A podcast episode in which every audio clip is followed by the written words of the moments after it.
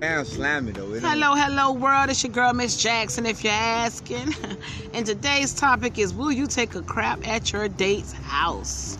You know, they don't know you that well just yet. Y'all been dating, going out a few times, and then one day suddenly your stomach starts bubbling with gas and you got to take that crap. What do you do?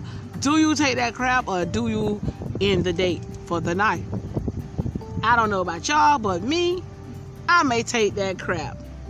And hey, if they don't like me after that day, guess what? We wasn't gonna go anywhere anyways. The relationship was not going to last in my book because if I got to go, it's better out than in. That's just But my how about opinion. Mm-hmm. this? How about this? Now, if you got a special date, this is a special date. Mm-hmm. Okay, You just met the person.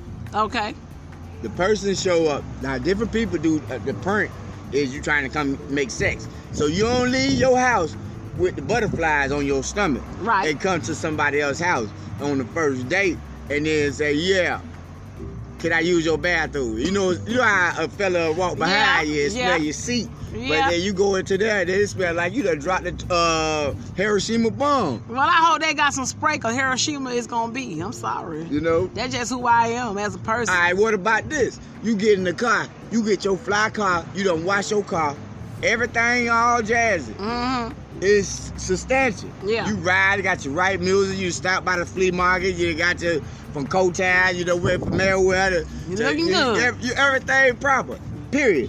You get in there, and you riding, and you pick up your girl, your phone blade, oh, I'm gonna be through there in a minute. So you get in there, she in there with her head leaning to the side, looking out the window like she looking at this uh, outside like she ain't never been there. Yeah. And you just say, boo, Who do it? You or her? she, She. and take off. So what's your reaction?